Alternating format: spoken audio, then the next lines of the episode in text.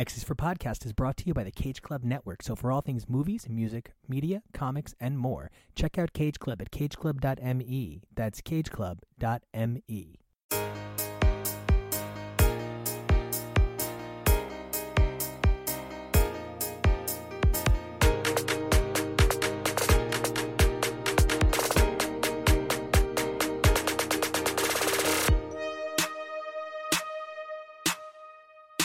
Hey, everybody, and welcome back to X's for Podcast, the show where we take a look at the many adventures of Marvel's Merry Mutants week after week through their many vaunted titles. Now, I'm Nico, and you guys can find me on Twitter and Instagram at Nico Action. That's N I C O A C T I O N. Now, as normal, we're going to cover a number of this week's X releases in the form of X Men Legacy and the previously released Excalibur. But before we can get into that, we had an amazing interview this past week. Nathan, Arturo, and Robbie sat down with new X Men novelist Robbie MacNiven.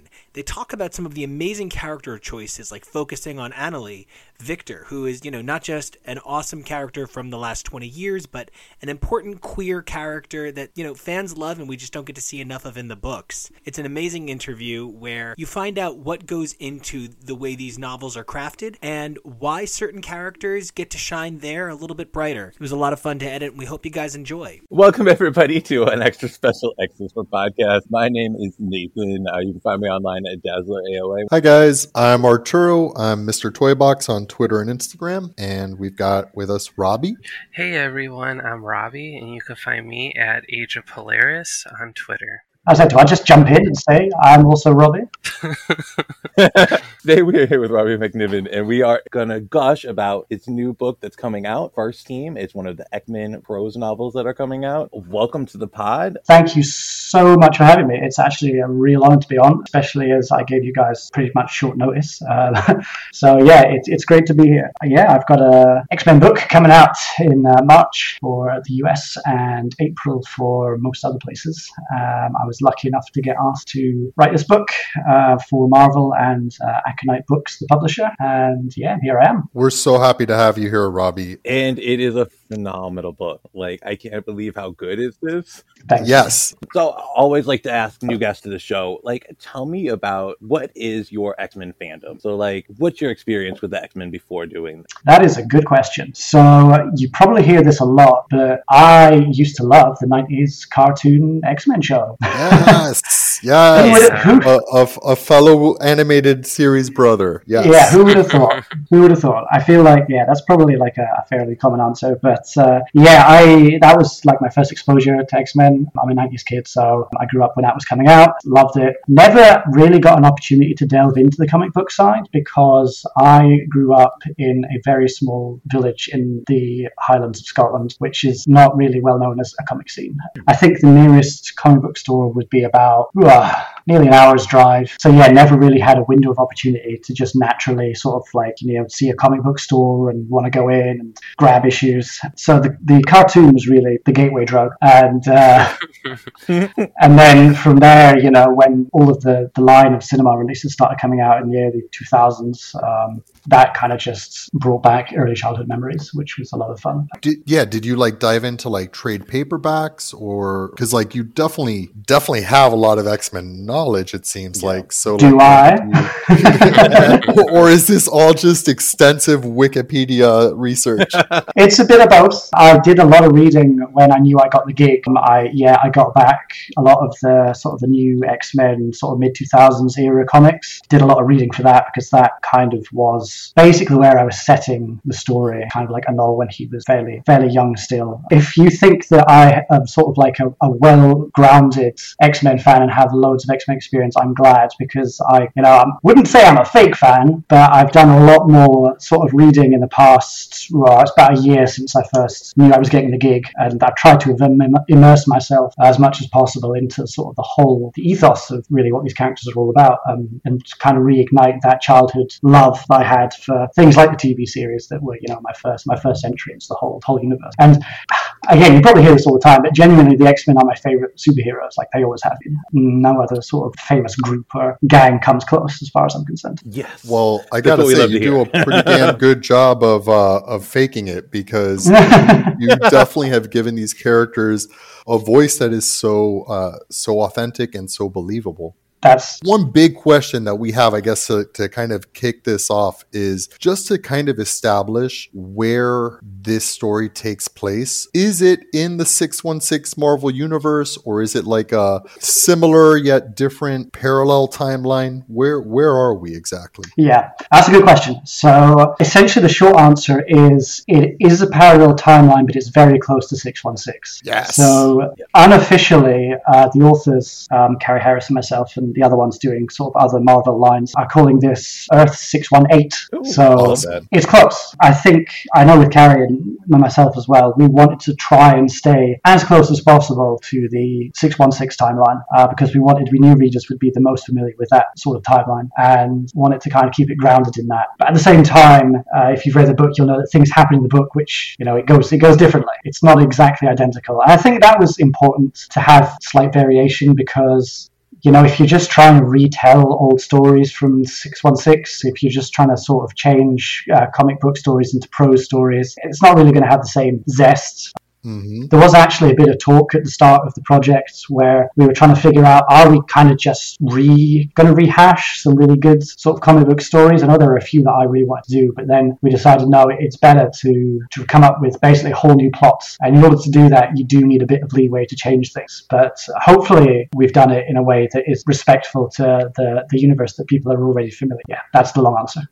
Oh, absolutely. So is it like a shared universe between between all of the X Men prose lines? Then is, is what I'm guessing. Then, or so like Uh, that yeah, that's also an interesting question because I hadn't actually paused to consider if it's shared beyond the Xavier's Institute line. So certainly the ones that Carrie myself and any future ones that are Xavier's Institute will be sort of shared universe. Sort of the long term hope is to build that up with loads of different stories, covering as many different characters as possible, and kind of make it like a little sandbox of adventures. I'm not actually sure if technically the other stuff, so like the Asgard, I mean that's not going to really feature. It's all Marvel, right? But it's not. Right. It's not like the exact same setting, if that makes Well, sense. I think you guys have made a really smart choice because you're definitely staying true to enough of the material, Mhm. but you're also kind of like freestyling and doing your own story. And I think that's that's a really really neat trick. I wanted to ask you how you chose this cast of characters and and mainly the the protagonist of you know of Anole. It just seemed like a unexpected and kind of refreshing decision. You know, we talk here week after week about how some characters there's just like an oversaturation of them and and we're seeing, you know, these main headlining characters all the time and it, it'd be we I think I speak to for everyone on the podcast when we say it's great to see kind of the offbeat lesser known characters get a, a moment in the spotlight Mhm. and that's what I loved about this book right from the first page was like this isn't about Wolverine and Cyclops and Jean Grey. This is this is about, you know, Anole, about about Vic Borkowski. Like that was just such a unexpected beat. Yeah, I mean, I I was really excited that I got the the green light to to write about uh, that sort of trio, that central trio that I wanted to do, Anole and Cipher and Graymalkin. The story is a bit more convoluted in so much as it was about a year ago where we first got the opportunity. They'd said, you know, we've got rights to work with Marvel. We got a list of loads of characters that we could choose to pitch, and I sent in so many pitches, like 12 pitches for different novel ideas, just because, you know, I, want, I wanted to write all of them. But obviously, you're not allowed to do that. So, uh, yeah, I worked my way through a bunch of different ones. There were some that just, you know, it wasn't quite working. Honestly, I can't really tell you how I landed one day on Anole in particular. I think the idea to have him in cast basically with uh, Cipher and Graymalkin was fairly natural. And Rockslide, obviously, Rockslide is in there. Everyone talks about sort of the trio because they're on the front cover, but how could I write about Anole without having Rockslide? Like, that's, that's not happening.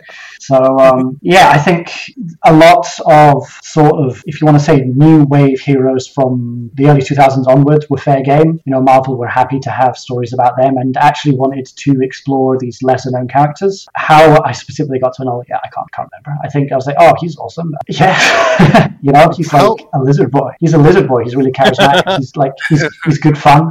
Like, what would you not want to write about him? Well, and beyond Right. being a lizard boy, though, which is admittedly awesome, he's also one of the few out, you know, Yeah. canonically queer characters. Yes. And Mhm. like that was something that, you know, I mean, we're we're a pretty queer podcast, and uh, you know, I think I think we all Basically, we're very excited to just get a little more of, of him. And I, I just want to say, I think it's really cool the way you handled his Mhm. uh, his, his sexual identity. Like it's part of the story. It's definitely mentioned, but it isn't like Anole's coming out story. Mhm. And I appreciate Yeah. that.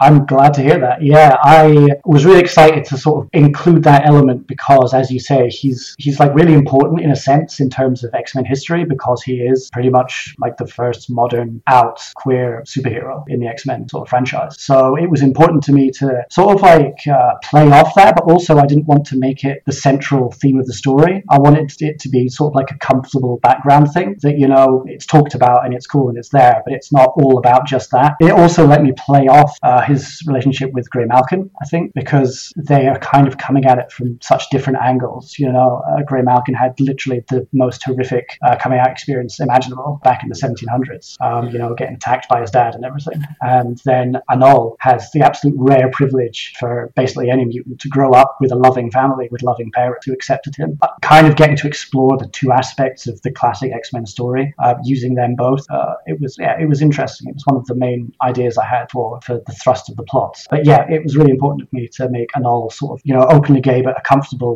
about that, and it's not it's not high drama. You know, that's not the, the basis of, of the plot. No, I, I love that the friendship between Gray and Vic, especially, was allowed to like just like in the books too, and in the story, it was allowed to progress as just a friendship. When Mhm. so many times you see the writers have a desire, like to okay, there's two gay characters, let's make them, Mhm. you know, they're together now. Yeah. So I, I loved how they were just able to maintain a friendship, and and like it actually just showed queer friendship in, in a Mhm. different light than what we're usually portrayed. Yeah, yeah, I was actually really happy because I got a note back from Marvel saying that they were pleased that it was exploring this aspect of uh, sort of two queer characters, two queer male characters that are friends and that are not immediately sort of, oh well, here are the two sort of queer characters in the story. They must, you know, have some sort of uh, relationship or uh, you know emotional investment in that way. No, they're just really close friends, and you know they they help each other out and uh, they sort of look up to each other in different ways. So I was glad that it hit that note. You also did a really good job of giving us a sense of of his family and how supportive they were and kind of like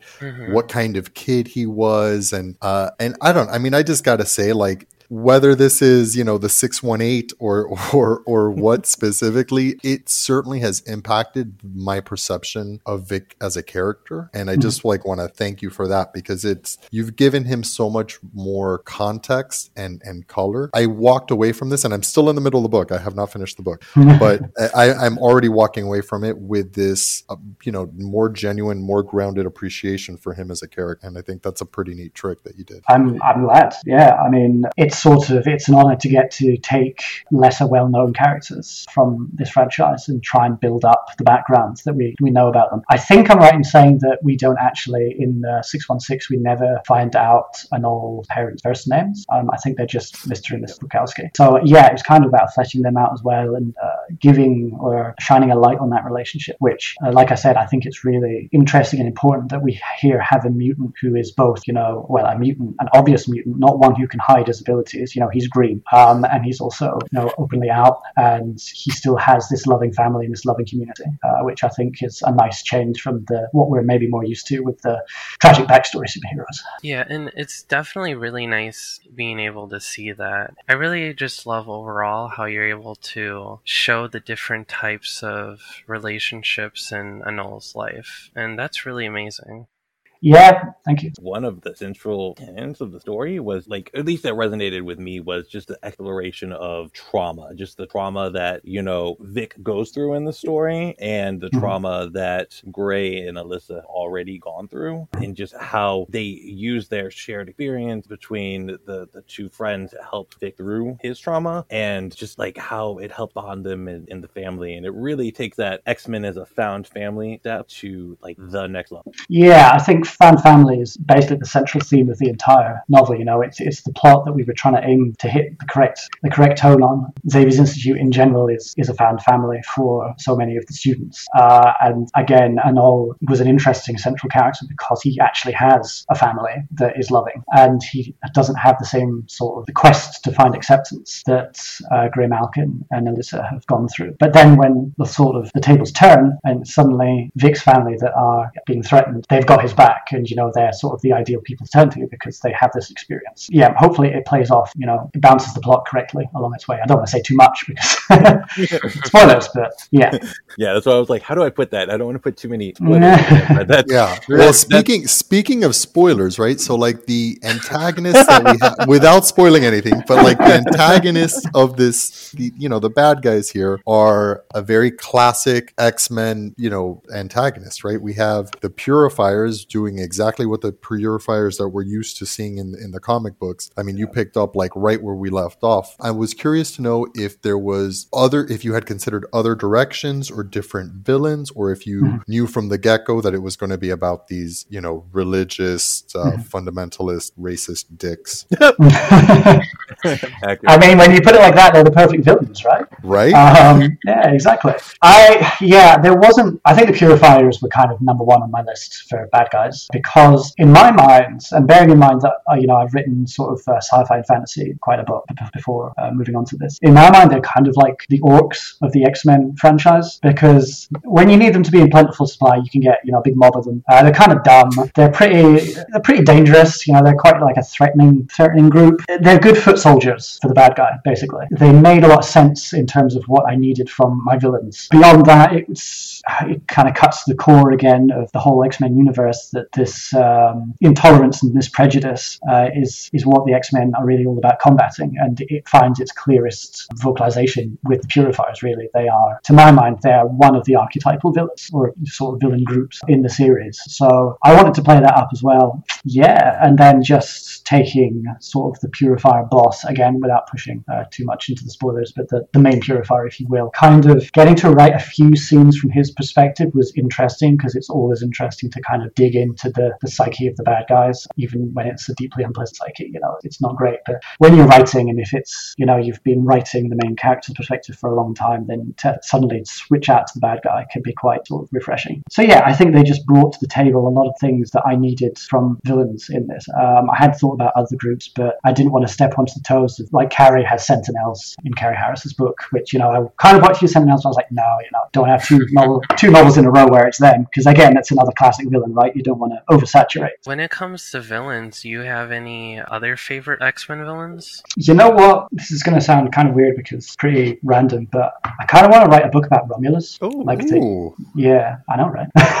Yeah beyond that i mean obviously there's other aspects that we can't talk about because of spoilers in this in this book. There is also a separate Marvel line that Aconite Books are doing that is the villains. Uh, there's a Doctor oh. Doom novel by David Annandale that, that came out a couple of months ago, which I've pitched some ideas to, but sadly none of them are sort of like X Men centric. They're more broadly Marvel. So I don't really want to give away too much in case I scupper my uh, chances of sort of landing book contracts. But yeah, I'm always there for the villain stuff. I mean, you can't really have a story with superheroes without bad guys either. So yeah. Amen. That was exactly the note that uh, that I, I put in our questions when we were putting it together. I was like, you can't write a good hero story yeah. without a compelling villain. It's just yeah. impossible. Yeah, it's true. Uh, how did you choose the setting of the the main part of action take place? A lot of it takes place in New York. What was mm-hmm. it? Um, what was the thought process behind choosing that as the main action part? I mean, you know, as someone not from the US, clearly everything has to happen in New York, right? So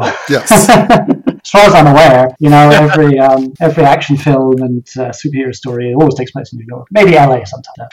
Yeah, I I'm not really sure. I I thought about the sort of the contrasting settings that feature in the book. So you have, interestingly, you've got a sort of rural America, Illinois, where yep. Anole's from. I because he comes from Fairbury, right? So yep. uh, I initially, for the whole novel, was saying he was from the wrong place. I've now forgot. I think it was Fairburn, which it's a town that sounds like Fairbury, and it's in in Illinois. And I had been like, I did research about this place. I made sure that when he was like walking through town, he was walking through like the correct parts and the street names. And then the editor was like, yeah, that's not the right, that's not the right oh, American. Oh, I love that you. I love that you researched that though. That's so. I did. Yeah, I tried to like all street names and stuff should be accurate, and I was like, oh, that's you got to be kidding me. So um, I did change it, but it's maybe not as accurate to the real Fairbury as uh, people would like. I mean, the comic book creator, the guy who that created Anole initially, is from that place. You know, presumably that's why Anole comes from there. So I feel bad in case he ever reads it and it's like, this isn't my town.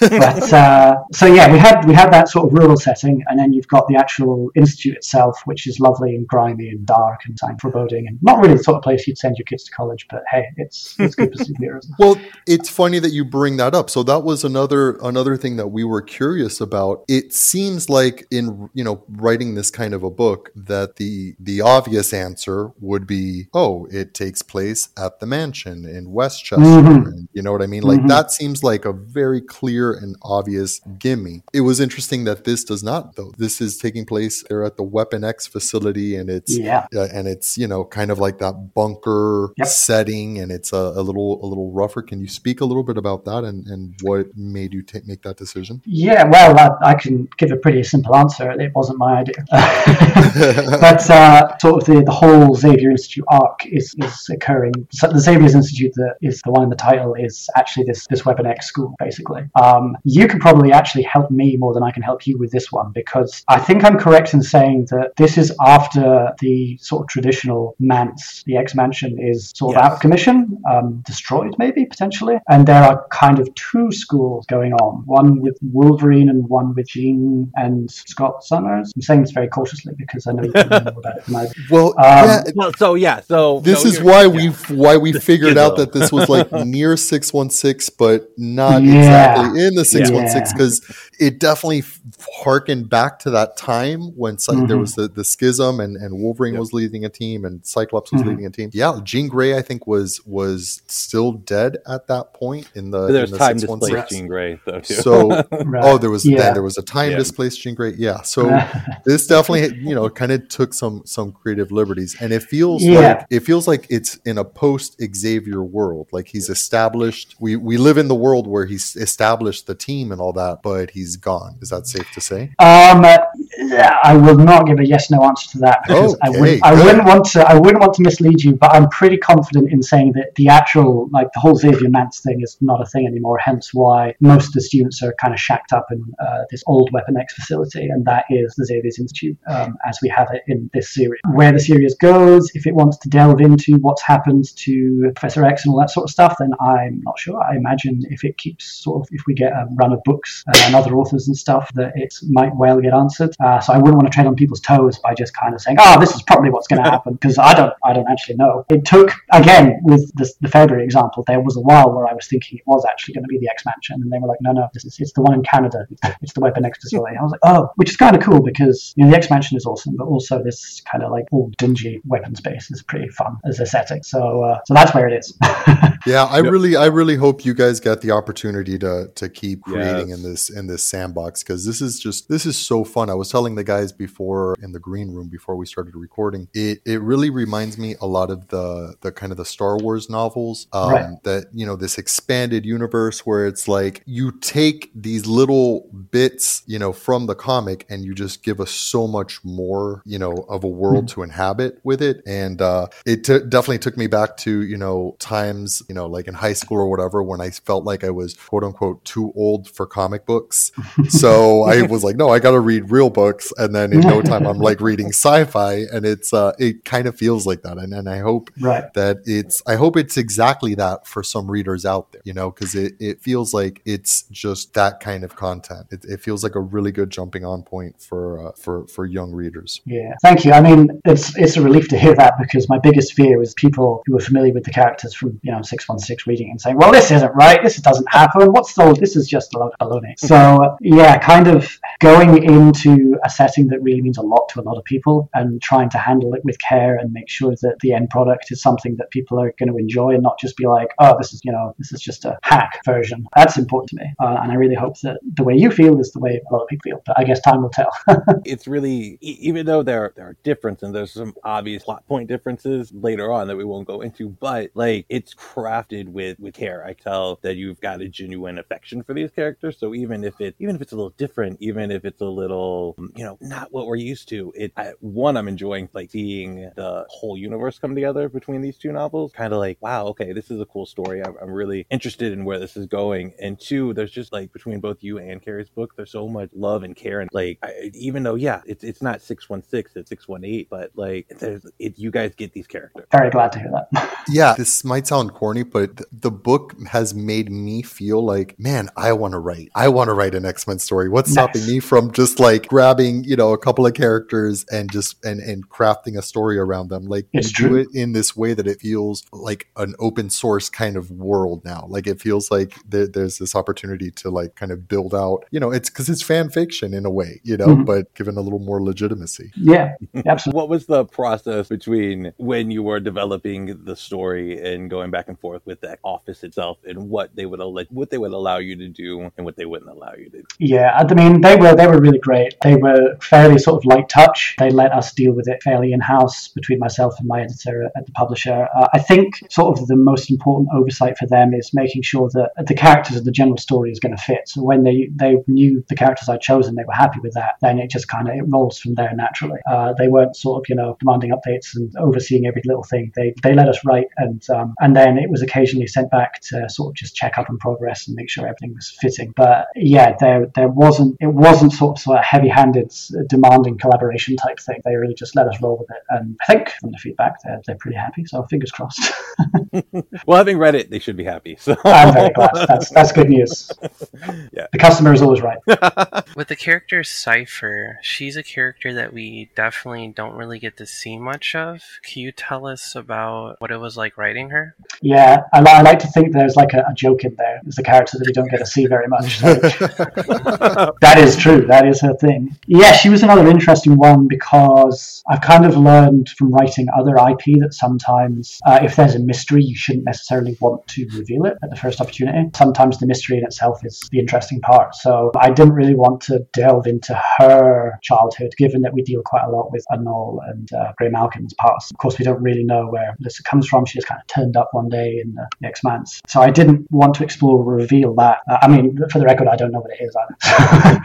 if there is like, if there is like the canon hidden somewhere, then I do not know it. I wanted to kind of develop her as kind of like a no nonsense character. She's sort of kind of person that you'd want at your side if you're trying to get through because she's not going to break down and, you know, have an emotional moment. She's going to get the job done. Again, she's not necessarily a character that we've seen a huge amount in the comics. So I'd say possibly she was the one I felt the most that, you know, it might not hit the exact same spot the way some people imagine her, uh, the way they would with Graymalkin and, and all. But I ended up actually really enjoying her. I was kind of worried she would kind of be like the third character in a sense. Have Anole and Graymalkin first and second. Uh, but I feel as though she really sort of comes into it and her powers are kind of interesting. Initially, I was worried she was going to be sort of too powerful because stuff she can do, you know, she can just vanish and phase through stuff and all of that. But actually, that didn't really impact the plot. It didn't sort of cause issues the way sometimes if you have an overpowered character, it could potentially. So yeah, I was very much enjoying sort of the perspective that she can give on the other characters. What we did get to see of, you know, the more established characters, especially Cyclops, like I, I really found the voice you used for him as like just like especially in that time period, like it, it was absolutely perfect. Like hmm. he's, he's stepping into this role of being, you know, more than just a team leader. He's stepping into the role of being head matter and this shepherd for all the lost mutants. So like what was your process in writing the bits of Cyclops you got to write? I mean, yeah, it was really just about playing up the whole Principal Summers type vibe, trying to kind of hit that dichotomy, seeing things from both his perspective and his student's perspective. So from his student's perspective, he's sort of cut and dry. It's very clear. He's the boss, you know. But from his perspective, things are very uncertain, and he's trying to juggle all these external problems that the school is facing without sort of losing control of the actual institute itself. I thought that's an interesting back and forth. He kind of acts as a, a grounding rod for the antics of the kids, basically. Yeah, I think he was quite uh, he was refreshing to write because the problems that he's facing are much broader than sort of just helping Anole's parents. You know, he doesn't really have the resources to help Anole's parents at this point because the way I've set it up, uh, the because everything is kind of going haywire. And he's dealing with all that, you know, sort of in the quote unquote grown up role, while he has to let the, uh, the fledglings fly the nest and uh, try and sort their own problems out. So yeah, I think that was that was the main thing behind his character. I think that's one of my favorite parts is that that since you set it up in that way, you didn't have the main team come in and save the day, and the Yeah. the kids had to figure it out themselves, and just the teamwork and the dynamic they used to get through the main uh, main problem in the story. Um, I, I really loved it, and I loved how everything came together. I'm glad. I did initially think about having, you know, Wolverine turns up and saves the day, but I was like, no, we need to we need to give these kids their time to shine. So yeah.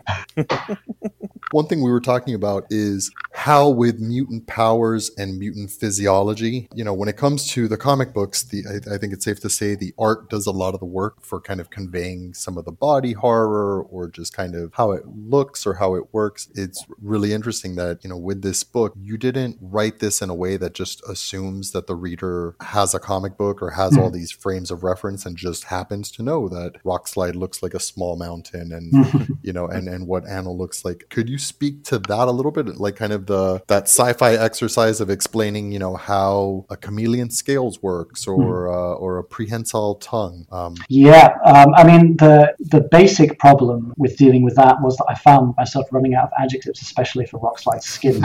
I was like, he's craggy and rugged and stony and craggy, and also I found we decided early on to change. I was describing Anole as invisible a lot when he went chameleon, but then that was kind of treading on um, Cipher's toes because she literally went invisible, and Anole wasn't really going invisible. He was just becoming more difficult to see. So again, juggling adjectives is uh, sort of like the nitty gritty of the writing work. That's not really very glamorous, but uh, yeah, I think it was easier for some of the characters like Anole because he's kind of grown up with his abilities. Again, this was a slight point of contention because I can't actually remember how it ended up in the novel, but initially I wrote as though he was born the way he is, but then actually I think in reality he developed his sort of mutant abilities around the age of 13-ish. So I can't remember which one. I think we kind of just left it out either way in the book, but more or less I'm thinking that he's, you know, uh, well established with his abilities, and that's just the way he is. So I didn't really want to play up from his perspective how weird it is to kind of like crawl up and down walls and stuff because he's used to that. It's a little sort of narrative exercise to use the moment where he visits home without too many spoilers. Uh, he visits home and gets to show off some of his powers in front of like the neighborhood kids because they want to see what he can do. So I can use that as an opportunity to say to a reader that maybe isn't too familiar with them, this is what he can do. He can change color and all that sort of stuff. Yeah, it kind of just varies from character to character. Uh, Graymalkin, I love writing because I had this idea that the Purifiers would see him as literally a demon because of the way his powers work. His powers, if you didn't know who he was, if someone just told you this guy's powers are activated when he's in the dark, you'd be like, oh, that's pretty scary. Like, that doesn't necessarily sound like a particularly, you know, it's not the sort of superhero trait we associate with the good guys. But that is just how, how he's ended up. And uh, he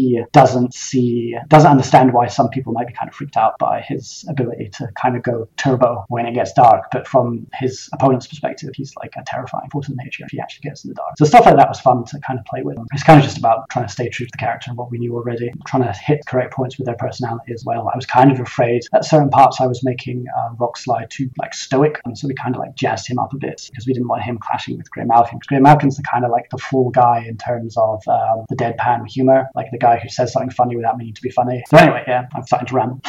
no, that's awesome. That's awesome. No, it's perfect. It's perfect. Uh, one of the things I did I did love is how you use the more sci-fi elements of the mutant abilities and juxtapose it with the obviously human abilities of the purifiers and, and just them being pure humans. And the sword fight that was so well done. I loved that. like that one scene, that was amazing. I'm glad that was that was a pretty fun fun, fun, fun scene to write because it was it was fairly badass. I kind of yeah we had some discussion as to whether Anole would actually be good with a sword, but he strikes me as the kind of guy because you know he's into acting. I feel like he would have like some stage sword skills, and then it was also kind of cool because it let me bring out the bad guy doing something fairly like effective. Again, without spoilers, uh, like you have to have a little bit where the bad guy actually does something because otherwise they're not threatening. You know they don't achieve anything. You just know they're going to lose at the end. So that scene, you know, the bad guy does stuff, and uh, I quite enjoyed that because again, it's it's the twist in what you would normally expect from a superhero story. Yeah, no, I, I, did love how it, it upped the stake. Yeah, Mhm. obviously it's a superhero book, so you know the good guys are going to end in win in the end, right? But it, it definitely upped the stakes. I'm glad. going. Somebody is reading this novel and they really, really enjoy your style. What other novel of yours or story or whatever would you suggest that they look into next? Ooh, that's a good question. Um, it's difficult to say because um, everything I've written at the moment is for various different IPs. So it, kind of depends on what you're, you're into. Most of the work I've done in the past is for uh, Warhammer 40,000 Games Workshop, which is sort of the classic gritty, dark sci-fi, sort of military-esque. So if you like dark, gritty sci-fi, then uh, any one of those books. The only other Aconite book that I've done at the moment is a fantasy novel called The Doom of Fallowhearth, which I think, I mean, obviously it's a long way from New York, uh, but I think it, in spirit is probably the closest relation in terms of like my writing style. It was the first book that I wrote before this one, so it, it's the closest sort of in my own timeline, if that makes sense. Awesome, awesome. Uh, I'm gonna definitely look that. I'm gonna definitely check that out myself because Oh, thank you. I love this book so much. I mean, I can't, I can't even like. It's been such an honor getting to talk to you today, getting to talk to Carrie too. It just, I, I'm amazed at the talent that they let get in this line because you know sometimes with IP, uh, you don't always get as much of the love of the characters, but you guys both have presented these masterful stories that really do get the heart of story. And yeah, maybe there's some differences, but it, it's familiar enough, and I love the differences actually because it makes it a little bit more exciting. You get to see a different twist on it, and like Arturo was saying, like I really do walk away with this feeling I have a much better understanding of uh, Vic, Ray, Santo, and Alyssa. Like I want all four of those to be in a book now, and just like a comic book, and just get that series all the time. Yeah. No, I mean, thank you so much. It's there were a few moments when I was starting out where I was like, "Oh my goodness, I'm writing an X Men book. This is like this pressure because you want to try and if you can't get it perfect, to at least um, hit the point where people who are big fans of the characters and the comics read it and enjoy it and don't think, "Oh, this is this is just not you know, it's not the same thing." Uh, so the fact that you guys at least have uh, enjoyed it is is massive. So thank you. Yeah, thank you so much, Robbie. We really hope to see more, you know, more more stories coming out of out of this project and and from you specifically. I hope the I hope a couple of more of your pitches get brought to thank life you. because this was really really a fun fun world to to dip my toes into and and I want more of it. So Thank you. Fingers Yeah. crossed. Thank you so much. It's uh, incredible to see what you're able to do with all the characters. Thank No, you. it- yeah, it- it means a lot. It really means a lot to hear.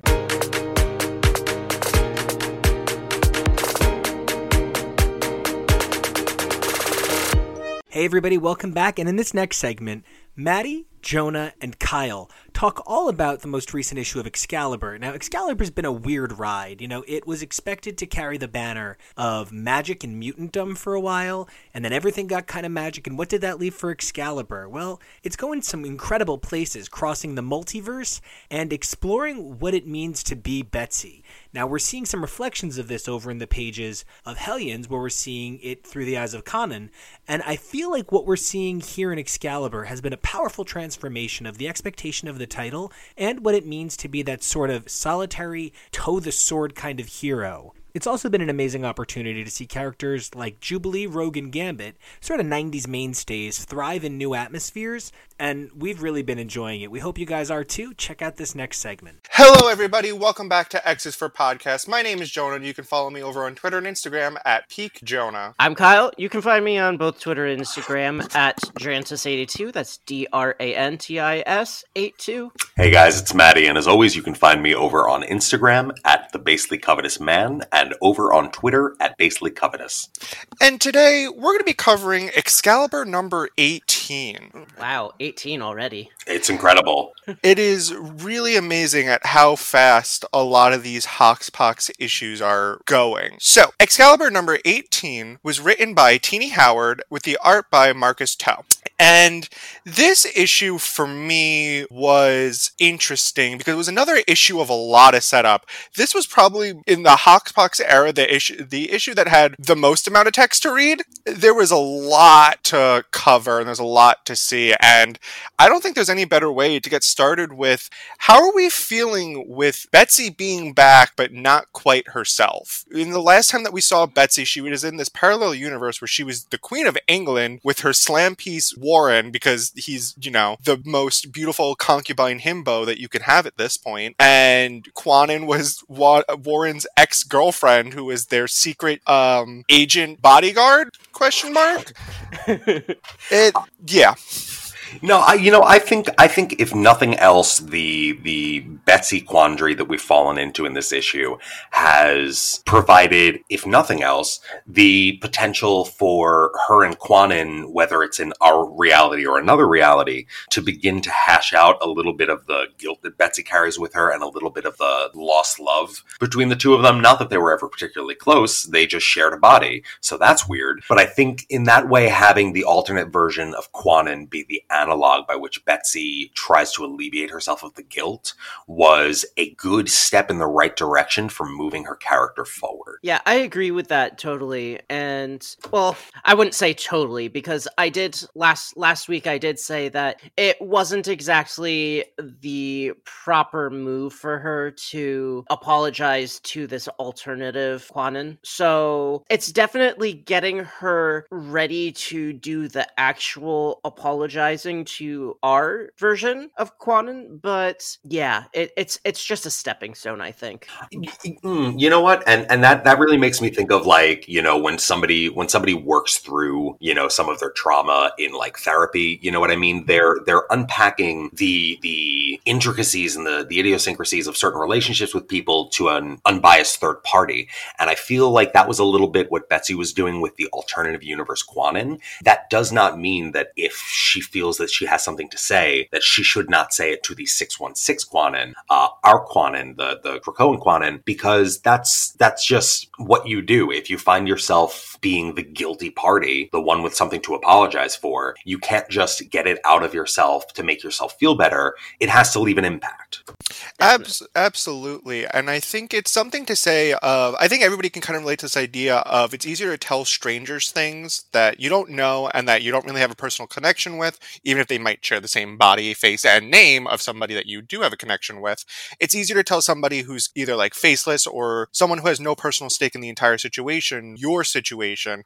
And it makes it easier to understand, all right, this is what I should be saying, this is what I want to say, and this is what I know I have to say. And I think I agree that it's a really great stepping stone for Betsy to apologize to 616 Kwannon, but this alternate Kwannon has no stakes in anything that Betsy does, or it's an alternate timeline. It's not the timeline we care about. It seemed in the last issue, Betsy was so guilt ridden, she wanted to apologize to this alternate Kwannon that they didn't have the shared body experience in that universe. It overall felt weird that she was like so gung ho of apologizing to this alternate Kwannon that I'm really interested to see how she's going to apologize to our actual Kwannon. Well, it, it definitely looks like we may have that opportunity soon. I had a question uh, for the both of you because I don't know that it ever came across my eyes in the in the history of publication that I read, as limited as it is. But I was unfamiliar that Angel and Betsy had dated in the past. Yes. So I don't know full much about it, but the basic gist of it is th- both of their parents were Hellfire Club members. They're both really rich and affluent. They both have a, had a very similar upbringing, and their relationship kind of made sense in the way that they were like, "Hey, you're kind of into the same things I am, and we have both the same taste. Let's date." And they went through a lot together. Their relationship is one of the relationships that a lot of people do enjoy and have seen. And I think that if I have read it and when I do go back to go read all of these issues, I know that's something that I will enjoy because it gives Warren a lot more personality and depth than being a womanizer or being, eh, you know, someone who's just vapid and tossing around money. I think Betsy's a really good character for him to bounce off of. So it's a relationship that's really special to a lot of people, especially because when Warren was under the control of Apocalypse as one of his horsemen, uh, Betsy was the one who kind of like broke him out of that and yeah there was they've they've gone through a lot together so it was a really nice callback to that relationship in that alternate universe. Well i like that. That definitely makes me like it more. I i don't think that anybody should end up with angel because you know we've if we've said it once on the show we've said it a thousand times. He is he is the quintessential himbo and nobody nobody ends up with the himbo. You know what i mean? Like always a bridesmaid never a bride sort of deal I think I think Warren is just kind of going to be somebody's like side piece long term, you know. And and it's a, it's a, it's an unfortunate read, but you know he's just so handsome, but there's just really not going a lot going on up there. No, and that's, you know, unfortunate for him. But speaking of, you know, not a lot of things going on up there, how do you two feel about the Excalibur team hiding Betsy's return? Not only from the council, but from her own twin brothers and her older brother.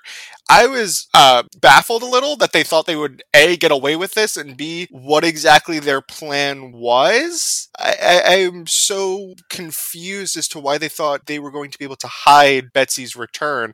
And can I just, can I just gush for a moment over Emma's outfit? I mean, Oh, and with Yeah. the hair pulled back. Yes, her outfit is absolutely fabulous. It has that neck thing that she's always wearing with all of her outfits and yeah, it's it's just such a sleek look for her. how many issues of the Reign of X, if any, you know, because I, I don't believe that Saturnine is going to continue to play this large role outside of the events of Excalibur. I think she had her time in Ten of Swords and she squandered it entirely, in my opinion. But having said that, I, I want to keep an eye out in the future for how many issues feature both Saturnine and Emma, because while I love Emma's outfit and I love Emma's hair pulled back neat, I think that part of the impetus for a a different specific streamlined costume and a different hairstyle was as not to confuse the two of them on panel, though they didn't share any panels together. Uh, because there was a second where, I, like, and it was a split second because eventually I saw, like Kyle pointed out, the cutout in the bodice, and I was like, okay, that is clearly an Emma trait. But for a minute, I was like, Saturnine really? Like, she hasn't gotten up from her chair since the end of Ten of Swords, like two months ago, and now she put on a different outfit, pulled her hair back, and came to London, England? No, no. We call that petty. She's My girl is petty. she is literally throwing the biggest temper tantrum because she couldn't fuck Brian, and her plan to fuck Brian and make him Captain Britain did not succeed. So there's that. I also really like these Rachel moments, especially Rachel lending Rogue some of her power. It was a really interesting tie back to a character who was part of the original Excalibur team and has kind of a pretty big stake in the events that go on in uh, other worlds. So I am, re- I was really happy to be able to see Rachel do something and kind of this aftermath of how the Excalibur, the current Excalibur team is trying to deal with Betsy. You know, and and what's so funny about that, your your mention of Rachel having been originally a member of Excalibur, a founding member of Excalibur, I've read in the past month or two for uh, secondary coverage for our uh, upcoming YouTube channel, or potentially incredibly popular currently running YouTube channel if you're listening to this in the future. I have been reading over a thousand pages of Claremont Excalibur. I've seen so much of classic Rachel in that regard, and yet, not to jump books here, but seeing Rachel in her X Factor uniform was so synonymous with X Factor for me. I was like, it's so nice of X Factor to lend Rachel to Excalibur. Completely ignorant to the fact that Rachel was a founding member of Excalibur. So I didn't even make that connection, despite the fact that I, I have been bombarded with that backlog of material for months now. I'm just like, nope, she belongs to X Factor now. That's it. Absolutely. On the topic that you brought up, Jonah, about what how we thought that the Excalibur team thought that they could hide Betsy, I kind of agree with them that they needed to figure out what was going on because what we saw of her in that alternate universe, that was the Betsy that we've been familiar with. Whereas this Betsy is definitely acting weird. And I'm actually kind of surprised that Rachel wasn't picking up much on it.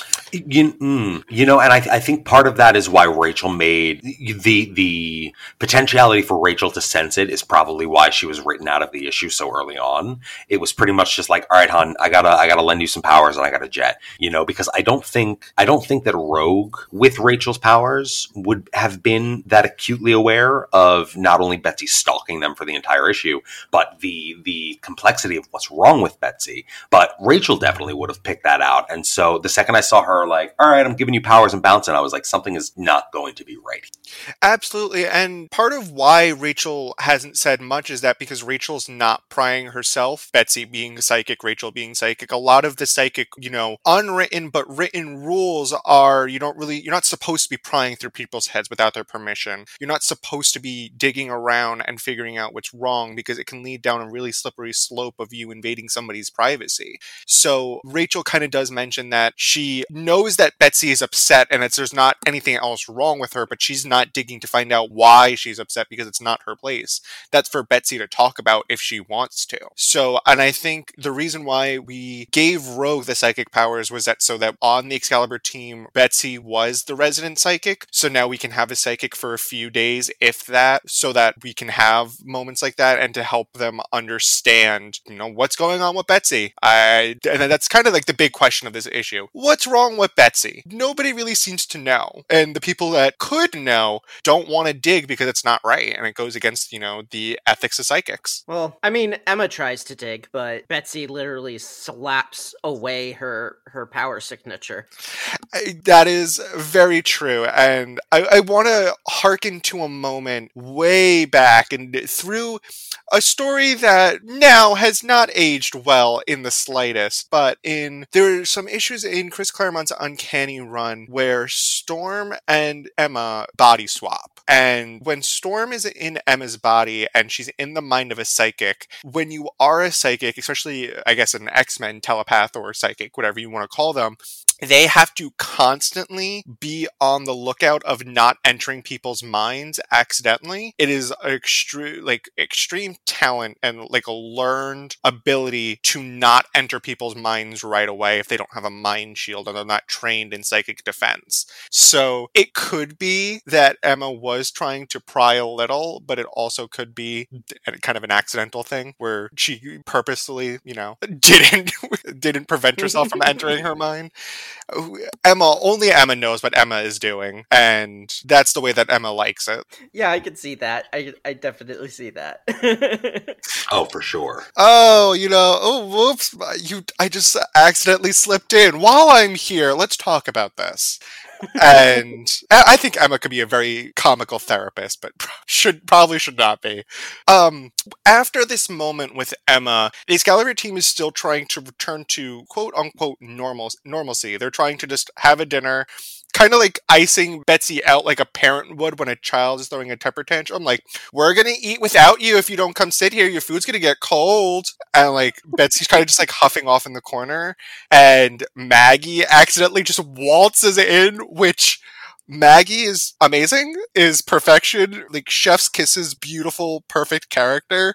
How did you guys feel about this moment of Brian coming back and learning that his twin sister is back? I felt kind of heartbroken for him because he's he's missed her, obviously. And to know that she didn't reach out to him when she came back, that must have been pretty uh pretty rough on his on his feelings. And the fact that Maggie was the one who told him instead of the team, that I'm I'm sure he felt a little betrayed that they hadn't talked to him.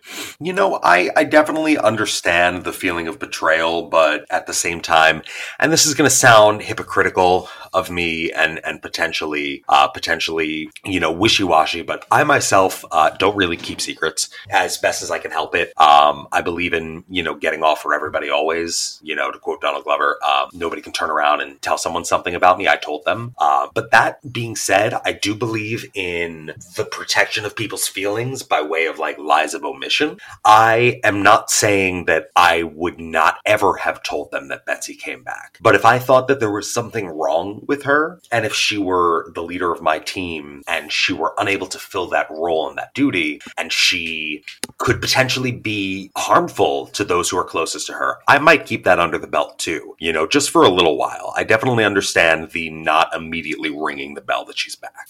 And I get that. I really do. I can hear what you and Kyle are saying, and I think the council probably didn't need to know right away until they were able to figure out and give a full analysis slash report. I think Brian is a little bit different because he even says, I've known Betsy since day one. That's his twin. And not to say that all all twins have a very special connection and that they're, you know, they're have these weird twin powers that only twins have, even though they are twins and they do have weird twin powers because one's a mutant and one's the, you know, champion of Otherworld currently under the mantle of Captain uh Captain Avalon. Brian should have been in the know-how because that is, you know, I think of the there are if, if my understanding of Brian is correct, Brian has two not counting Maggie because that's his daughter, but there are only two people in the entire world that are, you know, of the utmost importance to Brian, and that's Megan and Betsy. And I think I would have just told Brian so that Brian can come help. Don't tell Jamie because you don't tell Jamie anything, as we kind of saw. Yeah, Jamie Jamie could do nothing to help the situation. Jamie Jamie only makes things worse. Jamie actually might have made things worse because he prepped a physical clone body for Betsy as revealed several issues ago, and as revealed in this issue, he has no idea where it is. Yeah, can we talk about that for a second? Betsy kind of is playing this weird game with Rogue where she's like, Tag, you're it, come get me. And she like psychically moves Brian through the Krakoan gate to Avalon where he's fast asleep, uh, which is weird and fascinating. Um, but so uh, on this mission, the team decides to split up. Rogue and Rictor go to Apocalypse's um, laboratory in Krakoa, and Gambit goes to go talk to Monarch slash Jamie, and that entire sequence with Jamie was so a funny, but b like I, I he Jamie is a character who's just mad, but also like I don't think he fully realizes like how like he could just correct things that he wants to be right like I, I, found it so funny that he kept saying, "You told me not to make another Betsy, so I didn't. So if there is another Betsy, it's not my problem. That it's not my fault that it happened because I didn't do it and I listened. But I did have a clone of her ready to go, and then they walk over to the sarcophagus that was supposed to be holding the body, and it's like, huh, there was supposed to be a body in there. I... yeah, that that was that was a little oops. oops. but still, he he was keeping a body inside of an Iron Maiden. I, nobody, nobody's ever claiming that Jamie is the sane one and that Jamie has good ideas. That is true. That is true. But in the same room, he also has Morgan Le Fay just lying in stasis on a slab. That that's something I want to ask you two about. Uh, we see that Morgan Le Fay is alive? Question mark. She's there, and she's still on the slab after where Apocalypse left her for a lot of issues she's just in the basement laboratory. Gambit uh, tells Jamie that they should potentially release Morgan Le Fay so that the Coven of Akkaba would leave them alone and kind of be fine. I understand what Gambit is trying to do and to get to try to solve this problem, but I think it's going to lead to way more problems, as Jamie points out. How do you two feel about this idea that Gambit has of releasing Morgan Le Fay? Huh. I think it's a well, I think it's the right decision. Do I think it's a good decision? No, certainly not. I think that first off, if I were Morgan Le Fay and I found out that my would-be captor and abuser just fucking left in the middle of torturing and abusing me, I would be a little hurt. I'd be like, what did I do? You know what I mean? Um, so I feel like in that case, she's just going to have more questions when she wakes up than anything, but her wrath is going to be incredible. And it's not like, it's not like Morgan Le Fay, because don't forget, Morgan Le Fay was, was pretty much the big bad of volume one in a sense. She is plenty competent and capable of wreaking havoc. So I think to let her go is just inviting more chaos and undue stress and tension into the world of Excalibur. Yeah, I I definitely agree with that. I don't agree with. Oh, jeez. How do I go about saying this? Uh, I don't agree with keeping her captive like this because this is kind of grotesque. Um, at the same time, she is such a threat to Avalon and to Krakoa that I'm not sure that letting her go is a safe idea. But there has to be some method to maybe take away her power powers so that she's not as much of a threat and not keeping her a prisoner like this. I, you know, and I know, I know this, this time every week we sit down and we talk about X-Men. That's what we do. It's what we've done in and out for months and years, depending on who's, who's been on the show. That's what Sundays are for. But I literally heard you say, take her powers away. And I was like, energy bending, right. And can do that. Wait, nope. That's, that's a television show. That is Avatar. Nope. that is wrong Avatar the Last medium. Airbender. That is a long television show.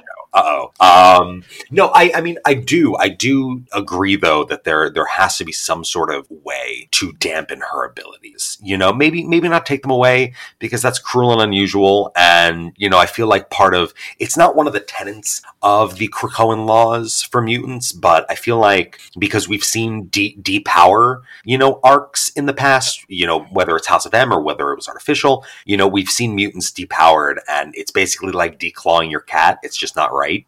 Yeah, that is a good point. I didn't think of that when I when I spoke, and we definitely don't want to be evoking the actions of uh, the pretender. No, So- absolutely not. so I, I I can see that point. My suggestion would be kind of just handcuff her to Leech and call it a day, and just be like, you know, just have Leech uh, absorb all her powers, so she can't really use them, but she can still, you know, walk around and do stuff. I I think it's better to find a little more uh, respectable way because what Apocalypse did was not right. Um, but it's okay. I'm gonna make it r- all right anyway. Pack your bags up and leave. Oh my god, I was screaming. I was screaming in my head just now to do it, and I'm so glad you got there. Um, so let's talk about Apocalypse for a little bit. So uh, after the Ten of Swords crossover event, Apocalypse was like, "Bye, y'all. I'm going back to my family. See ya."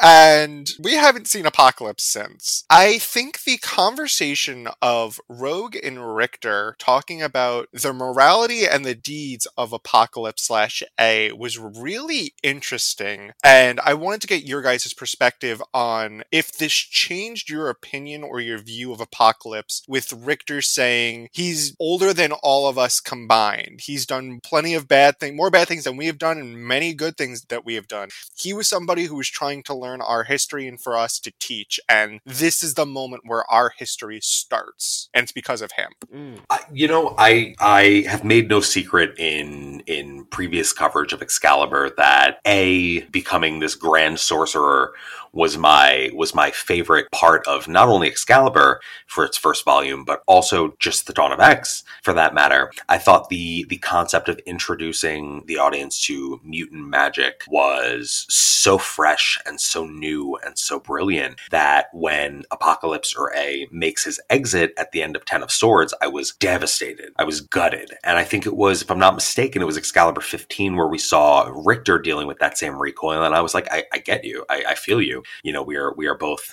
handsome Latinos who who, who miss their their their daddy, for lack of a better word, um, because that's what A is. He was the the spiritual, you know, singularity for Excalibur.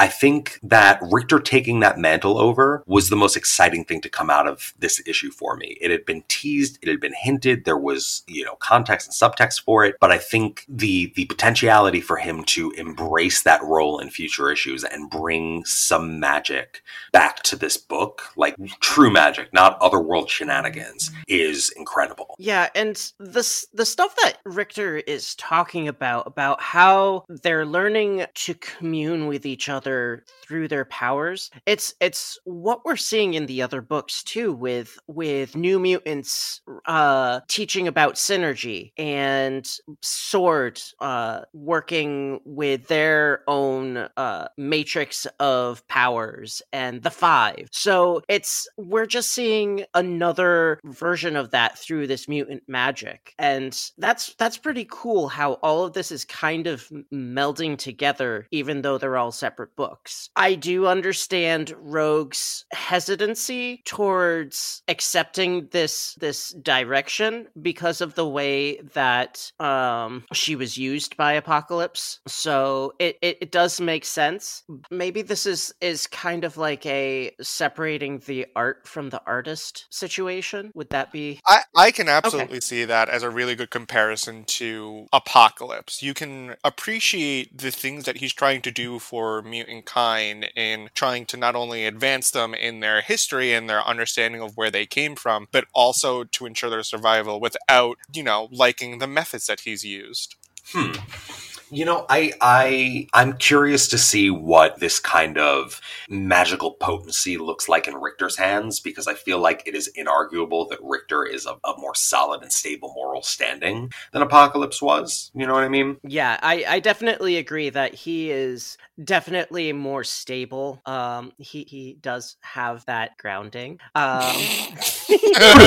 I was I was trying to think of a good pun, and I was like, "There's a pun here about the Earth or something." He's unmovable. He's unshakable. No, he's grounded.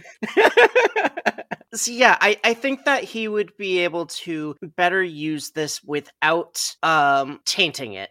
I I think I can see that. I don't know a lot about Rictor, but I do appreciate that he seems to have a better understanding of a more general concept of morals and ethics, uh, but still wants to continue the magical research that Apocalypse, you know, started. I also think that as I I personally think that they definitely boned. It was there were way too many suggestive um, uh, poses and arts for me to be like, there's definitely something a little more fun going on there that I fully support. And I'm like, I just wish it was on panel. My uh, my other favorite thing was, well, Rictor put in the time, and he got he was the only person named in Apocalypse's will, and he got everything, which that is uh, quite the feat. Is there is there anything from Apocalypse's stuff that you would want?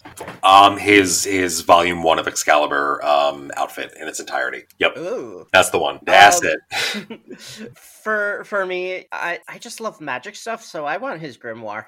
his grimoire would be a lot of fun to use and i i think it's so interesting that in this world that marvel is creating in the entirety of marvel that magic and mutantdom can go hand in hand and you can be both. If you want to become a master magician you want to overtake stephen strange as the sorcerer supreme you can. You don't have to be a human. You can be a mutant. And i think that's really interesting that we're now getting into this book where it's blending together.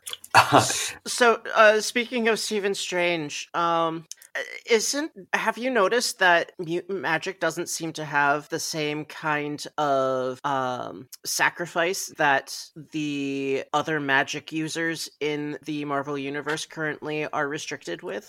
You know what? I, I I would personally say like it does and it doesn't because I feel like they've been. If there's one thing about the inclusion of mutant magic into Excalibur and the trickle down effect it's had on on subsidiary books, is that they seem to be playing it a little fast and loose with what kind of sacrifice is required. You know, at first we needed first we needed these you know selenite crystals that were actual mutant Oh. bones, and and Ah, then that's then right. then we needed to kill all of the externals. But I mean, at the same time, then when Rictor was falling through the gate, you know, Apocalypse was just kind of able to materialize him through the other end with no sacrifice. You know what I mean? So in, in that regard, I feel like I feel like it's a sliding scale of you know the the quality or quantity of a sacrifice in relation to the To the power? to the to the to the power required. Yeah, Yeah. okay, exactly. yeah, that that that does make sense.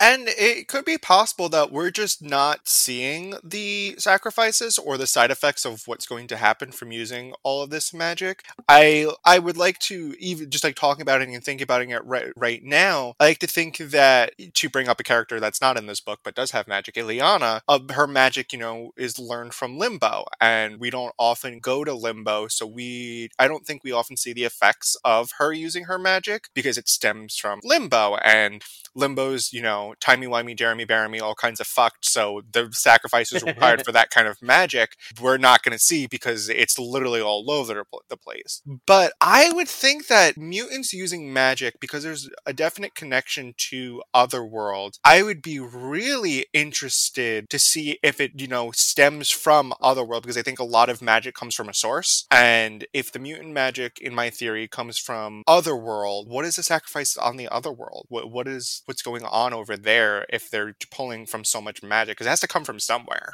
right?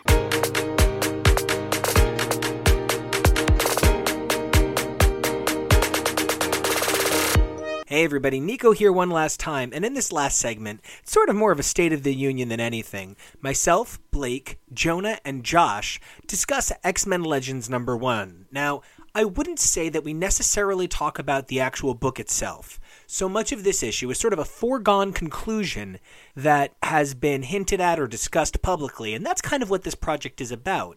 More than anything, we discuss the merits of how this project works.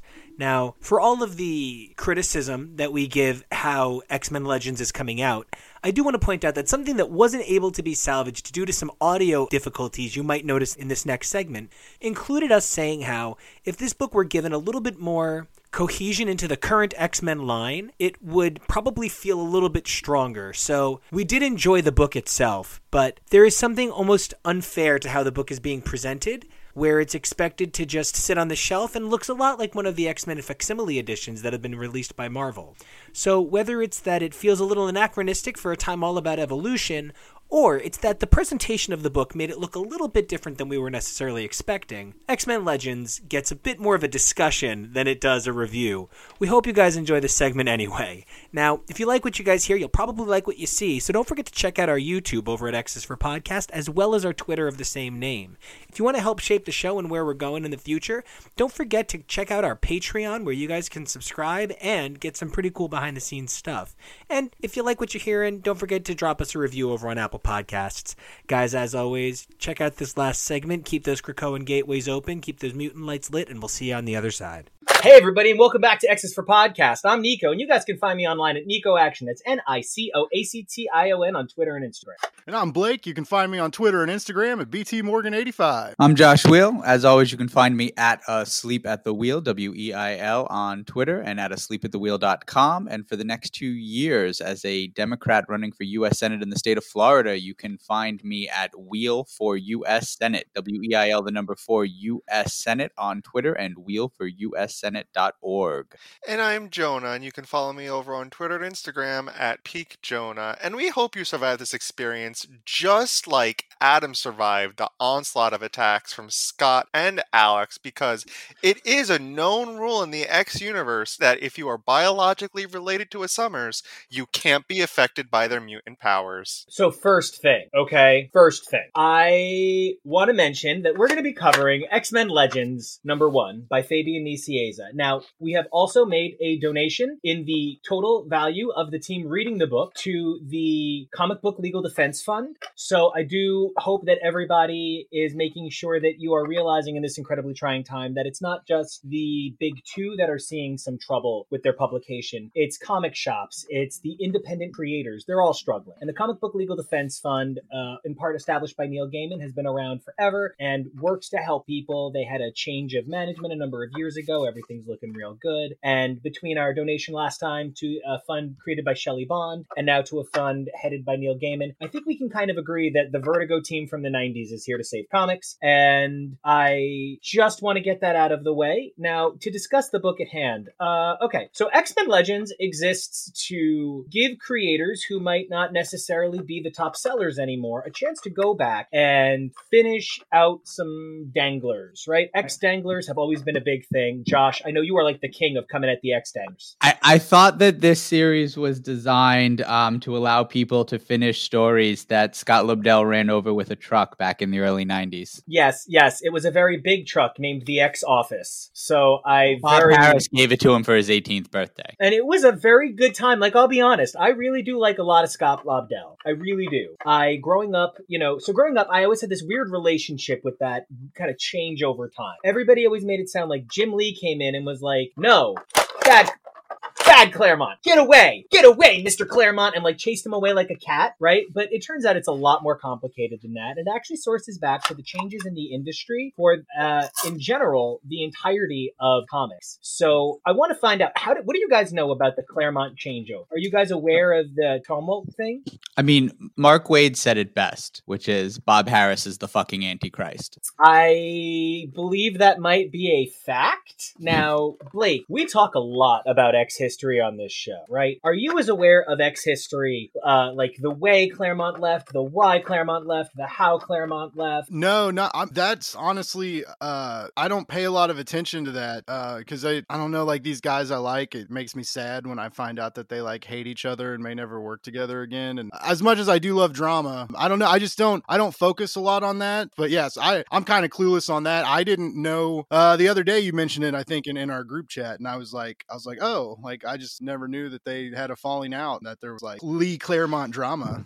If if you have Amazon Prime, and this is for Blake and anyone watching, I strongly recommend to go watch Chris Claremont's X Men, the documentary that was done um, on his time on the book a few years back, and it's available on Amazon Prime, and it's really good. And I mean, it has a lot of great stuff. The best is just Claremont, Wheezy, and Ann Nocenti sitting on a couch and reminiscing, and like I could watch that just on loop for hours and hours. Uh, but it's a very very good and really helps you to understand some of the dynamics and blind spots of the creator. Because, like, some creators, like Rob Liefeld, still haven't seen around that blind spot 25 years later. Like, they're still adamant that, like, their take on it in the early 90s and late 80s was correct. Which, oh gosh. Now, Jonah, I know you haven't gotten there. So, from the distance, from this outset, how do you feel about knowing that this is kind of touching on an era of great tumult for the country?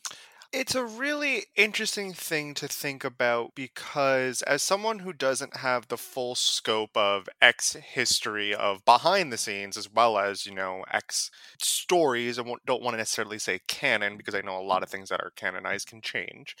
But it's really interesting because it's something that I think when your artistic team is constantly butting heads, you're going to see it in the writing. I think that if you're not on the same page or you're not able to be cordial with one another, you're going to see stories that are sloppy, don't make a lot of sense, are trying to get back at other people because people are trying to be petty and be like, "Well, I'm going to use your character. I'm going to do this to them." And it's like you can you can play. You don't have to like people. You can still play nice mm-hmm. and you know not ruin characters or not do really bad stories. That is the. That is an option. That is the I- goal. I, I know people don't don't think that, but it's like you could just not.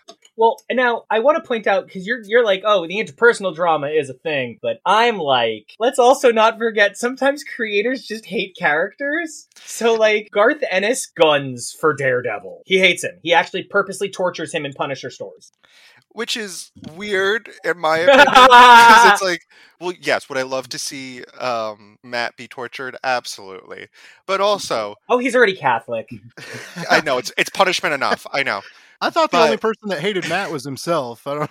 Oh, and Lester. yes but And I mean- Les- lester's a different kind of We're- hate we're far enough away from these stories now and that it's been clear for a long time that the overall quality of writing and really at marvel in general right the 90s was a drop off from the 80s just Absolutely. across the board uh, uh, across all titles and then picked back up again with new new creative renaissance in some areas um, on a number of different titles in the two, uh, 2000s when they started um, when Bendis started coming onto the Avengers books, when um, the Ultimates line started happening, when Grant Morrison uh, started his new X Men. You get to see in a number of areas. Straczynski took Thor. You get to see a number of areas that were the best thing that had happened on those titles Oh, since absolutely. creators in the 80s, since Walt Simonson in the 80s, since Chris Claremont in the 80s, since but like it's it's such a longer time than that. Because if we want to like take a look at it more specifically new x-men started in 2001 new avengers started in 2005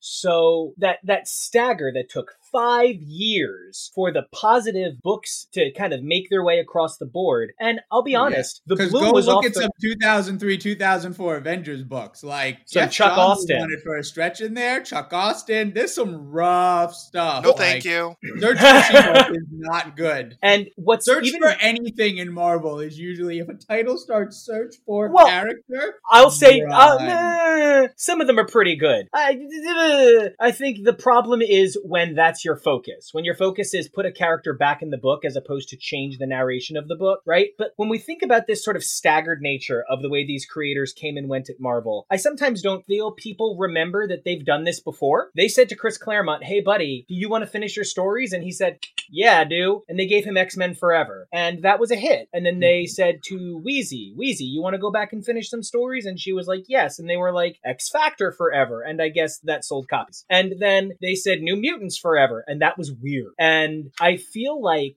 this whole, this time it's canon. Like, but this time it's canon. But this time it counts. Like, I get so tired of this sort of endless Donna Summer. This time I know it's for real Rick Astley songwriter loop that we wind up on with these books. Now, So I, you're saying it wasn't their last dance? it was not their last dance. Some of these are very bad girls. For me, this book here actually felt less like X Men Forever and more like the retroactives that DC published around Flash around the first year of Flashpoint. Okay. Where they're like, sorry, we fucked up and got rid of a whole bunch of characters and don't know where to put them or even write about them anymore. Um, but so here are some one shots by the original creative teams back from like the best time that used to write these, and they're gonna kind of write some stories from that era that just kind of fit in somewhere in their original run. So you can have a new story about characters you like because we because Bob Harras now works at DC, and so we don't know what the fuck we're doing anymore. It's weird how Marvel went from like totally almost unreadable fucking with characters for an incredibly long time, and then that got better as soon as Bob Harras left, and then he went to DC, and DC started having the exact same problems. Like it's one of the weirdest coincidences ever. Well, you know, it's the it's the Nick Cage correlation causation thing. There have been more car accidents since 1988, and there have been more Nick Cage movies since 1988. But you have to ask yourself. movies.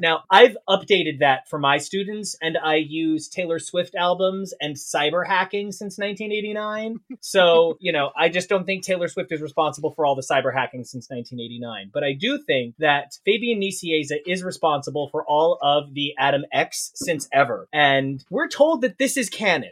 This is going to have been canon So all along. at the end of the final issue, is everyone just going to get memory wiped? Uh, so okay, the plot of this issue, and I mean it's taken us ten minutes to even get here. The plot of this issue is one day Scott and Alex are monologuing on the lawn in great exposition about what they do and don't enjoy, and Adam X is in a cornfield, and Cable shows up and is like, "I'm your uncle nephew" or whatever, and Adam X is like, it's it's Alex in his best himbo "Oh, clothes it, ever. Alex in his best clothes." Stupid costume he's ever had. It's the best history costume he's ever had. character. The best ever. costume. Best costume ever. And Adam X is like bird things, and Cable is like robot arm. And then the Shi'ar are like kill kill, and then Corsair is like, hi, I'm daddy, shoot you. That's I the want whole Cable issue. To call No, him no, hold Adam. on. I want old man Cable to call him Uncle Adam so bad, so bad before this is over. You forgot the part where Raza and Hepzibah just kind of show up as assassins. Ah, sexy cat lady. What a sexy skunk lady. Sexy skunk lady. I was like, what? Cats are Oh. No, stop sexy and skunk. This is not okay. All right. Yeah, Cats Pepe Le Pew is the only sexy Or skunk we or sexy have. cats. I don't remember, but there's there's a relationship there. So, okay, the plot of this issue is sort of a foregone conclusion. I was asked by somebody on the team what I thought of this book, and I said, for what it is, it exists. But what I read in it was no more surprising than a book ending on the last page. I really truly felt we got nothing new about Scott and Alex together, nothing new about Scott and Alex together from that time. This kind of feels like a time machine. And I don't know how I feel about the anachronism of this. This does not feel like it belongs in the current X-Men line to me. And So I really tried to like this, and and I don't hate it, but it. So when I got into when young me, grade school me, at the grocery store, and you could buy X Men comics, you could buy comics at 7-Eleven and gas stations. We would bring these comics to school, and it was like this symbol of status. Like, look what I have. Like, let's look at this at recess, and we would read these issues out of order because it's you. You were never able to get like one, two, three, four, five. You know, you had like issue three, six, nine, and it was still like we all thought it was the coolest shit ever. And I got really excited about this announcement, thinking like, oh, like the nostalgia factor of it, the art, like looking at the art, I was like, yes, this is like the X Men comics that like I randomly found it at gas stations that my parents sometimes let me buy, or that I was mowing the lawn and getting, you know, like 15 bucks a week allowance. And, and I would buy a few issues of comics with this limited limited money I had. And so I was I was really excited for it. For me, like the saving grace was the art and the colors, but And I don't want to necessarily praise the art, but Booth and Corona have a very 90s image inspired, Lee inspired feel. They have a lot of those extra heavy lines. Um, and Extra lines on the face to make everybody look like an old grandpa. things, yes. But hold on, how how can you argue with dialogue like this? So, little brother, want to get some fresh air for our workout? Sure, Scott. That'll make a nice change of pace from a training routine in the danger room. It's so nice to be talking like real normal human beings is. I may have added that last part. I actually didn't think you did. I, I thought that was from the book. I still love it. It it sparks joy. It's hard because I love X Men Forever, and I know it's just the Claremont version of this. And I love, you know, X Men First Class, which is just the Jeff Parker version of this. And I, you know, I'm a big go back and tell the cute story. I'm a big Bradshaw fan, and I enjoyed his Spidey work. You know, like going back and telling a cool classic story is a lot of fun. But I'm unsure where this book fits in now. Are you telling me that they're all just going to have remembered that Adam X is their brother this whole time and forgot it?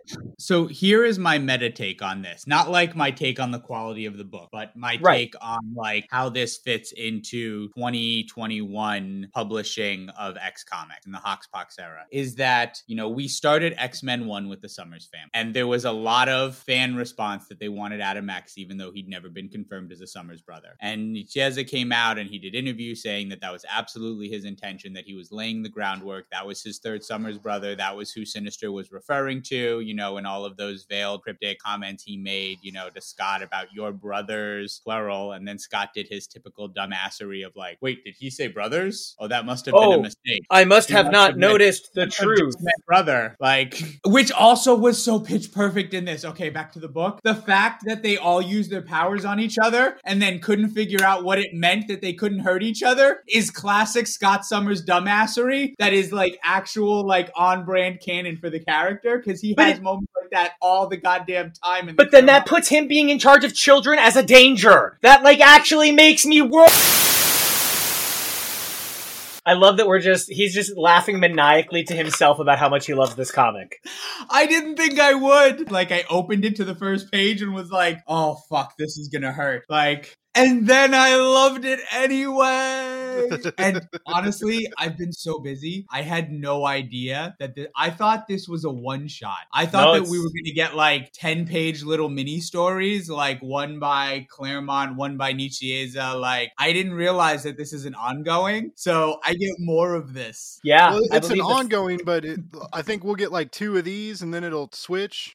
Is that what? is that Yeah. what it- that's what it sounds like. Now, so here's a question. Jonah, you don't have any of the background. You don't have the Mr. Sinister era. You're somewhere around Uncanny 180, and Mr. Sinister doesn't start being a concept until the 220s and isn't really a thing till the 230s and 240s. So you're pretty far away from And this. Even in Inferno, Sinister is Sinister Not Inferno is not at all. He's not defined at all. Yeah. He is this still kind of like cryptic, mysterious. Like he has a hand in this, and then like it gets out of hand, so he's like deuces and leaves. and then Gambit did it. Yeah, yeah. He's gotten like retro written a lot, but he doesn't really start becoming until Nicieza and Lobdell are playing with him and, and Mackie in the 90s. Mackie does some good stuff. Absolutely. So, Jonah, how does this read for you as somebody without any of this background in the series?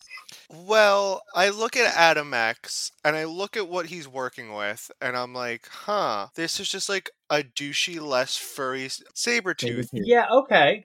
You know, he's got the beautiful curly locks, looks like a douchey frat bro. He's got like a little midriff peak when he's like flinging a scythe at the mm. at the snake. I'm like, yeah, he's hot, but like, He is drawn like Sabretooth and Jinko. Yeah, I mean, and I'll be to be honest with you. If the you want to attack Adam X for anything, let it never be his crop tops. I think Adam X and crop tops is fine. We don't have enough men rocking crop tops in superhero comics. And if Adam X is going to be the lone bird fuck that does it, then let him be the lone bird fuck fuck that does? But for a comic where I don't have any of the prerequisite knowledge to understand where this is coming from, I still looked at this and went, "Huh, wow, this is where they wanted to go with it." I was like, "Where's the where, where's where's the uniqueness in this? Where, where's where's the newness?" But you have to take a trip in the Wayback Machine and also remember that this is before Deadly Genesis, right? So there was not a third Summers brother yet. This is pre-Gabe, right? Because Well, because there have been so many possible third Summers brothers. Yes, there Gambit. were. There were a lot. Gambit was a possible third Summers brother. Adam X. Adam X was the one that they were literally like. This was Nicieza's plan. Like Nicieza was laying these things in in what introducing him in X Force and bringing him over into um in the X Men thirty nine where he saves uh, Corsair's dad and they have their bonding moment in the snow. Like there's all of these things he was lay leading up to. He was building that.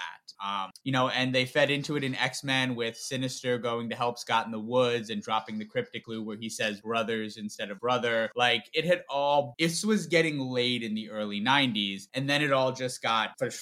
And Well, but Nicieza is so responsible for so many of those himself. Psylocke. Psylocke and the body switch versus the remolding and revanche and that whole era, that was never what Claremont intended. It was the body shop where they reshape you. And that's specifically what it was in canon. And Nicieza came in and said something different. And that's sort of the nature of shared comics. You don't get to be precious about a story for 25 years. Yeah, but also when writers are playing with other people's toys, you're supposed to go into it. And this is like, I think, one of the big criticisms against Dan Slott nowadays is that you're supposed to go into it and say, take what was done before and go, yes, and not no, but.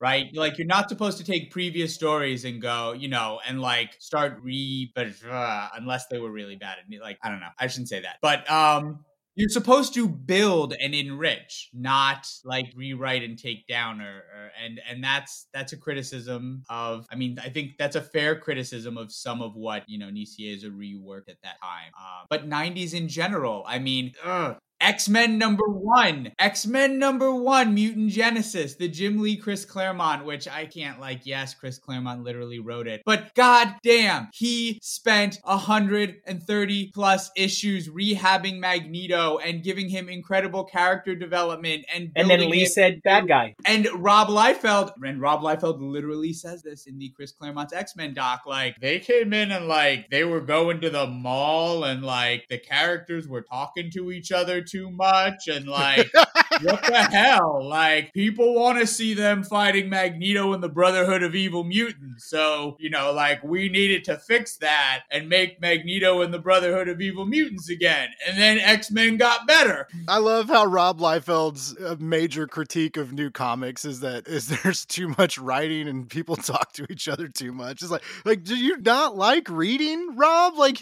you just, I just want double page splashes of fighting. Uh, I want to, I want this comic book to be over in five minutes. Uh, I want to read it board real fast. which is the anti Lobdell. Because if you Oh, read yeah. some '90s Lobdell books, I, I I think I've told Nico this story before. Hyper Scott Lobdell. Lobdell wrote the Fantastic Four number one from the Heroes Return when they came back from being in the post Onslaught Heroes Reborn bubble, and I was taking it and reading it one day, and uh, which was a big mistake, but I, I felt like I needed to reread it. And my wife was like, you know, like, oh, I want to go do something. Can you help me? And I'm like, yeah, as soon as I finish the book. Like, I'm just reading one comic. And she came in like 30, 40 minutes later and was like, what the fuck? Like, I thought you said. And I'm like, as soon as I'm done with this. She's like, you're still reading the same thing? And I'm like, yeah. She's like, you didn't tell me it was a trade. And I'm like, I swear to God, it's not a fucking trade. It's a single issue of comics. And I've never read anything this like, I can't believe I'm still reading the same fucking issue. Like, And, I don't you know, know, why I'm doing this to myself. that's kind of like I, I want to go out of my way to say something because we're, we're we're throwing a lot of people from an era in the same box. There is no, No. world in which Fabian Nicieza is the same thing as a Rob Liefeld. They are so not the same thing. Nicieza genuinely has a love of canon. He genuinely cares about characters. He is a strong proponent for others in the industry coming up and having their say and evolution of story. Sure, there's times that he delivers it kind of weak in in my to my taste, but Fabian Nicieza isn't a tear downer. He is a refine it back to where he wants it. Er, he might have a very specific Nicieza strainer that he puts the stories through, but I don't think he has ever like outright pissed on someone else's work. That's a really important separation for me in these two categories.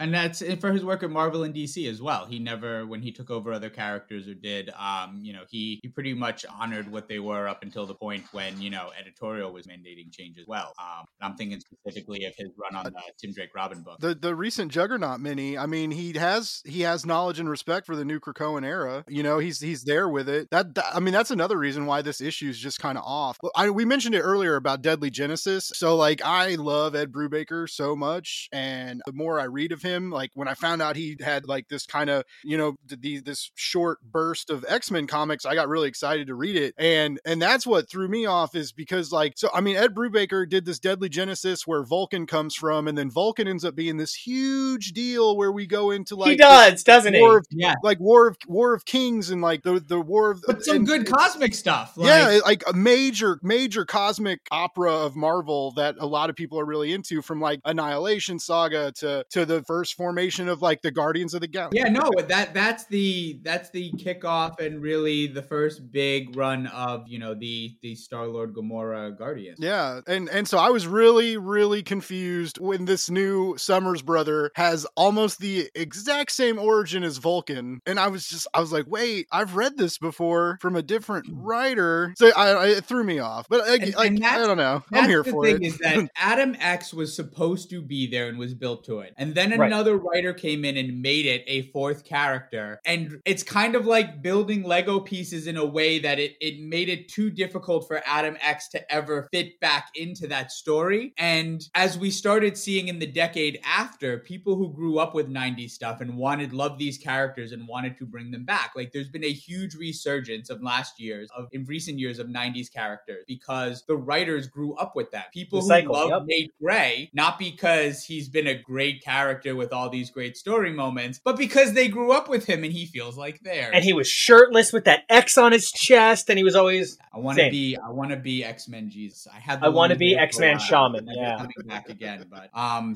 but yeah. So like this, this fits into that, and people want Adam X. People have been clamoring for Adam X. Like when they did the um the X Men One cover, and they had Wolverine kind of silhouetted out, and you couldn't see who the other person with the Summers family was. I know there were a bunch of people online that were like, Adam X is going to join the family, and then So, it was Logan, which was I cool have in its own way, but not. I think I think we're using Twitter blinders though. I think we're saying a No, small loud never. people on Twitter wanting Adam X is the same thing as mass demand for the character. The And people want Adam X all across America. Millions of people are chanting. they're celebrating in the streets. He's here. So I, Their blood is boiling. they're actually bloodying Bernie, people. Bernie Sanders is like, I'm once again asking you to bring back Adam X. I would bet fucking anything that that meme already exists. oh, I'm sure.